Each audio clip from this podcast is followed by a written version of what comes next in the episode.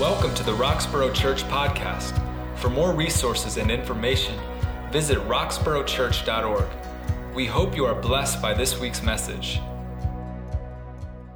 Good evening, church. Good evening. I'll be reading first from Matthew chapter 1, verses 18 to 25. This is how the birth of Jesus, the Messiah, came about. His mother Mary was pledged to be married to Joseph, but before they came together, she found to be pregnant through the Holy Spirit. Because Joseph, her husband, was faithful to the law and yet did not want to expose her to public disgrace, he had in mind to divorce her quietly. But after he had considered this, an angel of the Lord appeared to him in a dream and said, Joseph, son of David, do not be afraid to take Mary home as your wife, because what is conceived in her is from the Holy Spirit. She will give birth to a son, and you are to give him the name Jesus because he will save his people from their sins. All of this took place to fulfill what the Lord had said through the prophet. The virgin will conceive and give birth to a son, and they will call him Emmanuel, which means God with us. When Joseph woke up, he did what the angel of the Lord had commanded him and took Mary home as his wife but he did not consummate their marriage until she gave birth to a son, and he gave him the name Jesus. The second scripture reading is from the book of Luke, chapter 2, verses 17 through 20. When they had seen him, they spread the word concerning what had been told them about this child and all who heard it were amazed at what the shepherds said to them. But Mary treasured up all these things and pondered them in her heart. The shepherds returned, glorifying and praising God for all the things that they had heard and seen, which were just as they had been told. All right, so um, one of the highlights I was going to share, with, I want to share with us today, uh, is just a bit, a bit of the humor of the Lord. Uh, for those who don't know, Pastor Ricky, who did the children's message, was uh, you know he got engaged recently, and so he and his fiance now have to you know kind of dual parties. You know, go to go to her house and then go to his his family's house and her family's house to do all the things. So yesterday they were traveling uh, to see extended family, and so we didn't get to connect about our service. And Pastor Ricky stood up and just preached my message. Way to go, brother. That was awesome. He got the same exact text. I mean, I was just like, I was clearly just like, all right, throw my notes out. That was good. That was good. But uh, tonight, I really want to I want to drive home some of what Pastor Ricky was talking about. And so, um, if uh, if you have the if you have a Bible in front of you, you can look at those same passages that you just heard Elder Roz reading, and uh, we're going to look at them together, uh, starting first in the Matthew passage, then wrapping up in the Luke passage. There's three things we're going to say tonight, and I hope you follow along to catch all three of them because um, I believe the Lord has a word for us. The first thing I want to get started with is this uh, How many people regift for Christmas? You regift. Come on, come on, be honest. There's no shame in it. I don't know that it's my gift you're regifting. Come on, how many people you, how many people have ever regifted? You've ever done it. There you go. More honesty, okay? All right. So, if for those who have never regifted, if you don't know what that means, it means you received a gift, and uh, and for some reason it wasn't exactly what you needed. And so you passed that gift along to somebody else on another occasion. Maybe it was this. Maybe, maybe a bunch of people got you gifts and two people got you the same exact gift. Well, you don't need two of them. And so you took one of them and you rewrapped it. And at the next holiday party, boom, there you go. You were ready to go. You had somebody taken care of. Well, that idea of regifting is kind of fun. We think about it. We say, oh, yeah, like I, I can see how that happens uh, with a gift exchange and things like that. But tonight I want to I want to recapture and, and offer us this idea that, that, uh, that the greatest thing we could ever do is regift. That the greatest thing we could ever do is regift. And so if you miss everything else, hear this tonight. when you leave here tonight, I challenge you to regift. To regift. And we'll, we'll make sense of that here in a minute. So the story started off in Matthew chapter 1, starting in the verses 18 to 25. And, and uh, we, we heard about the story that this is how the birth of Jesus would come about. And Mary, who was pledged to be with Joseph, was, uh, was found to be with child. But look with me, if you have a Bible open, look at verse 20. It says, But after Joseph had considered all this, an angel of the Lord appeared to him in a dream and called him Joseph, son of David. Uh, there's a couple of things that jump out to me about this. Number one, for those who um, may, may, be new to the church or something like that, it's not often that the angel of the Lord shows up for somebody like this, right? This is a unique experience, right? You know, like I, have been around for, for uh, 40 years now, and, and that hasn't happened to me yet.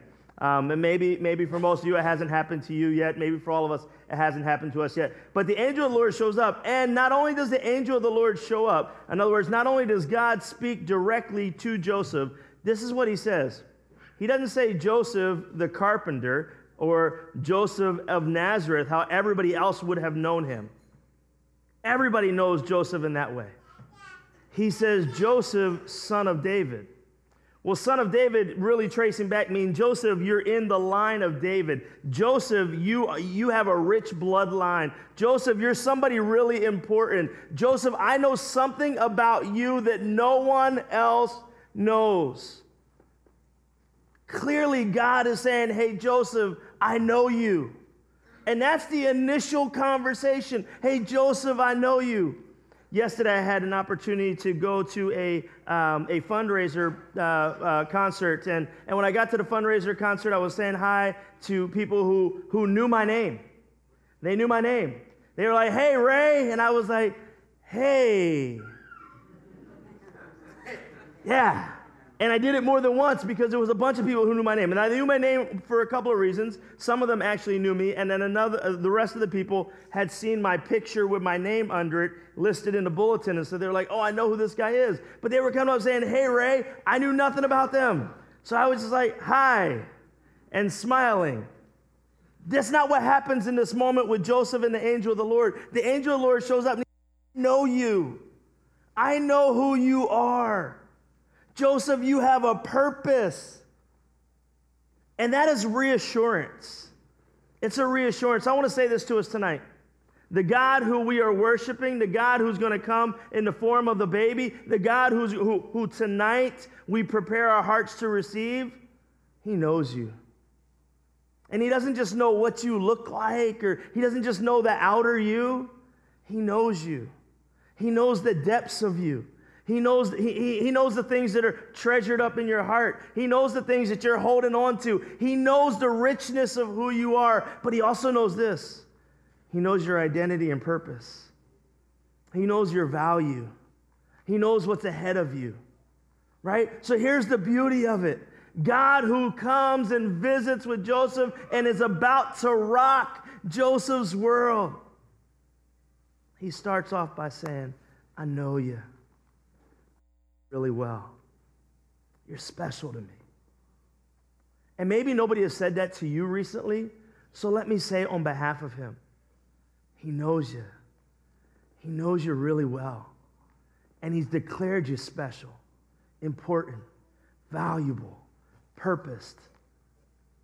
So, as we prepare our hearts to receive the Jesus who comes to save the world, let us also understand that same Jesus comes knowing us, knowing what's ahead of him and knowing what's in store for us. I hope you see that tonight. He goes right after that and he says, Joseph, I got a purpose for you. You're going to name the baby.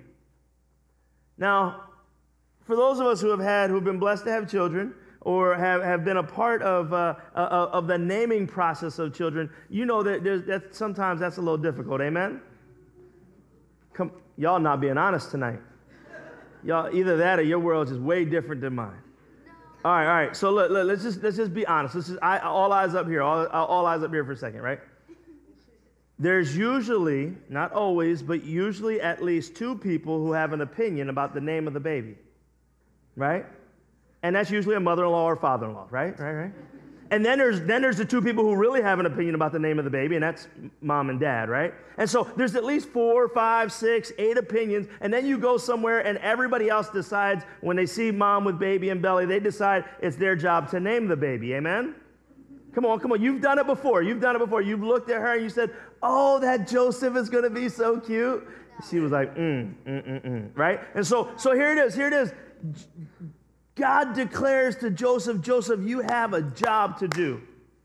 Support this lady who's going to have a baby because you're going to name that child.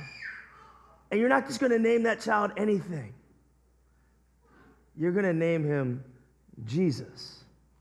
Literally, you're going to name him Emmanuel. You're going to name him God present with us. The richness of the responsibility that Joseph has in this moment his purpose, his, value, his directive from God. Give that baby the name that declares that he is the one that will save us. Give that baby the name that declares that he is the one that God will be present with us through. Maybe say it like this When was the last time you were going through a really hard time and you were just like, I wish somebody was here to deal with this with me? Let me get a show of hands. You've ever gone through a time when you're like, I, I wish I wasn't alone right now? I wish I wasn't alone right now. Maybe you tried to pick up the phone and call your best friend. They couldn't answer. You ran to mom, you ran to dad. They weren't there, they weren't available. You just felt all alone in that moment, right? Joseph has a job to do. Give that baby the name that says, God will be there. God will be with you. God will be present. You will not be alone, no matter how hard or how deep or how trying that trouble is. God is with us. God is with us. And Jesus, the name that declares that, He is the one who saves. He is Emmanuel. He is God present with us. So the angel declared it. God spoke it, the angel declared it, and Joseph obeyed it. God spoke it, the angel declared it, and Joseph what? He obeyed it. I don't know about you, but sometimes I have a hard time obeying. Amen? Amen. Come on. Hey, for those who don't know, that was, uh, yeah, that was my prize over there. Yep. Way to go, son. Putting me on blast. But I bet you, I bet you that Nate and I are not the only ones who have a hard time obeying. How many of us have ever struggled with, say, with, with doing what we knew was right? You ever struggle with doing what we knew was right? I just saw a story about this uh, on the news. Maybe you saw this story too. Um, over in North Jersey, there was a Brinks armored truck. Is that what it's called? An armored truck? You know what I'm talking about? The truck that carries all the money, right? You know what I'm saying? And somehow, while it was driving down uh, the, the interstate, the back of it opened up. And money just began to fly everywhere. And you know what? You know what people did? They stopped their cars. They stopped both sides of the highway, which is divided by one of those cement medians. They stopped both sides of the highway. They were jumping over the median to try to collect the money. I'm gonna let you in on something. If you ever find money that has been lost by, uh, by, by the federal government or by one of these armored cars, you know it is not legal to keep the money. Now, how many of us would have hurdled the cement median, found the money, and then turned around and said, Here, I want to give it back? Come on, let's be honest. Anybody doing that? It's Christmas time. Okay? A couple of you are giving it back. Give it to me next time, okay? Give it to me next time. But but check it out, check it out. There were people who were hurtling over, and so when uh, when the, the video cameras were out and this is all over the place, everybody's catching it, and uh, there was questions like, are these people going to be prosecuted? Are people are, are they going to get in trouble for keeping this money? And the response was, Nah, not this time, not this time. We'll let them keep it. Now, to my end, I was just a little disappointed that I lived so far away. By the time I heard the story, I couldn't get there in time. But, uh, but, but, but honestly, there are times when, when, when, when we know there's something that's right to do, and yet we have a hard time obeying it. I can imagine what the conversation was like. Mary was like, "Hey, uh, hey, honey, I'm, um, baby here. I, I, know, I know it's confusing. Don't get mad. It's, it's not somebody else. It's, it's God. I, I don't even know how to explain that." And, and Mary's like, "So, you know, I'm, I'm thinking, you know, like." Uh, like, I don't know, like Jimmy or uh, Christopher. And Jesus and, and, and, Joseph was like, well, um, I'm sorry, Mary. uh, I've got this figured out already. That's going to be Jesus. Hmm. I mean, Joseph stepped in and said, I got this figured out. I got I, the word, the, the Lord gave me the plan. He told me what it's going to be. I've got to obey it. I know it might be disappointing, and I know it might even not be, might not even be my responsibility to, to step in and do this, but, but because God has said it, I got to obey it. And maybe that's something for us to adopt tonight. When the Lord says it, He calls us to obey it. Can I say that again? When the Lord says it, he calls us to obey it. Come on, stay with me tonight. Come on, I know it's dark, but come on. When the Lord says it, He calls us to obey it. Come on, there you go. There we go. so you say, well, Pastor, that's cool, but how does this get to get, get to the regifting part? Well, in the second story that we looked at in Luke chapter 2, um, I, I, hope, I hope you hear this tonight. Luke chapter 2, starting in verse 17, it says, When they had seen him, when who's the they? When the shepherds had seen him, him is Jesus. When the shepherds had seen baby Jesus, this is what they did. They went and spread the word concerning what had been told them about the child. And everyone who heard it was amazed by the story. Watch this. When we think about Jesus, we think about this Jesus. For those who are new to the church story, Jesus' life ends on a cross. When we think about Jesus, we often think about the 33 year old who died on a cross. But I want to tell you this from the point where Jesus was in the belly, when Mary and Elizabeth were belly to belly, the Bible says that when their bellies got close to each other, the two unborn babies began to celebrate right? That Jesus, from the moment that Jesus steps into this world, the response is the same. That everyone who encounters Jesus, their life is changed, and their response is they go and tell somebody. You remember the story where Jesus, now he's about 30 years old, 32 years old, and, uh, and Jesus is hanging out on a long walk, and he stops and he sits down at the well to get something to drink. You remember this story? And he meets the woman at the well. And the story goes on where him and, him and the woman have a conversation back and forth, back and forth. And then the Bible says that the woman ran into town. She ran into town. She left Jesus at the well. She ran into town. And everybody she could find, she told him that she had just met Jesus. You see, when we encounter the God who loves us, we can't help but tell somebody. When we encounter the God who loves us, we can't help but tell somebody. So tonight I got to ask you have you met him? Do you know him? Do you know how much he loves you? Because, see, if you met him and you know him and you know how much he loves you, your response will be just like the shepherds. You'll run back into town and you'll tell everybody, I met somebody and they will be amazed. They will be in awe. They will be drawn in. They will experience the invitation of Christmas. You see, this is the regifting that I'm talking about. I've given you something. Now you have an opportunity to regift that to somebody else. Tonight, maybe you got invited here. And so you're receiving that gift that has been regifted to you. Maybe you've been away from church for a little while. And so tonight you're like, oh, wow, I'm born into this again. This is new. I, am back in. Well, let me offer you this. Would you regift it to somebody else? Would you tell somebody else the good news that God loves them? Would you tell somebody else that God has a desire, a plan, and a purpose for them? See, we know that story to be true because Jesus when he entered in, he came with this purpose that he would be the light of the world, that he would be the one who brings peace, that he would be the one who pays the sacrifice for everyone else. And at the end of the day, Jesus says, No one comes to the Father except those who enter through him. Jesus is the way to the life that you and I have been purposed for.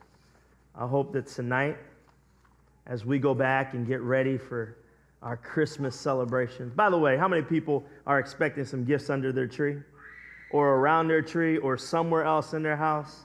How many people, how many people are looking forward to, to ripping something open? Yeah, how many, how many people how many people think they might find something from last year in their stocking still? Yeah, yeah, mm-hmm. That's called regifting too. Uh, you know, um, all right, cool, cool, cool. I, am looking forward to those things too.